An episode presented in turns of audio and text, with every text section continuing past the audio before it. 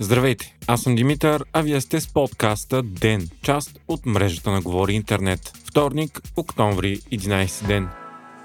Атаките на Русия срещу Украина продължават да са най-важната световна новина. Това са най-мащабните ракетни нападения от първите седмици на войната на сам, но според повечето анализатори те са донесли повече вреда на Русия, отколкото на Украина. Над половината от ракетите на Кремъл са били прихванати от украински ПВО-та, а Русия изчерпа все по-намаляващия се запас от прецизни оръжия, които освен това са много скъпи. Форбс изчислява, че ракетите са стрували на Москва между 400 и 800 милиона долара. Случилото се провокира и западните партньори партньори на Киев да обявят още по-големи военни помощи, включително противовъздушна отбрана. Днес пък лидерите на страните от Г7 се събраха на спешна среща, за да обсъдят случилото се в Украина, като се очаква след нея да има сериозни мерки в отговор на направеното от Кремъл. Въпреки това, щетите върху инфраструктурата на Украина също са значителни. Ударени са множество военни обекти, но армията не дава подробности. Основна цел са били енергийни и водни източници, което доведе до мащабни проблеми с липсата на ток, вода и комуникационни услуги из цялата страна, които поетапно се възстановяват. Загинали са и поне 19 души, а десетки други са ранени. Самият Владимир Путин пък призна, че атаките са били с цел отмъщение за взрива на Кримския мост в събота и заяви, че ако Украина продължава да напада инфраструктура на Русия, ще получава все по-тежки подобни атаки.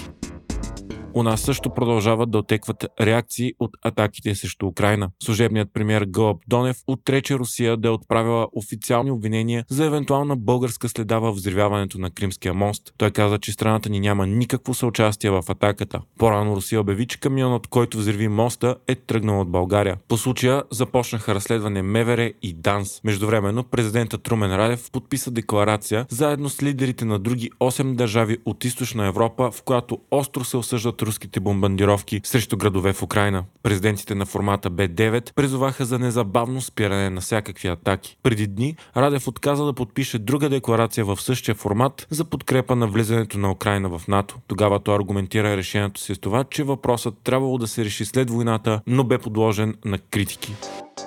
Ръководителите на Международния валутен фонд и Световната банка предупредиха за нарастващи рискове от глобална рецесия заради рекордната инфлация, нарастващите ликви и бавния растеж на економиките. Според фонда, развиващите се страни, които представляват около една трета от световния БВП, ще се сблъскат с поне 2-3 месеча на економически спад в края на тази и началото на следващата година.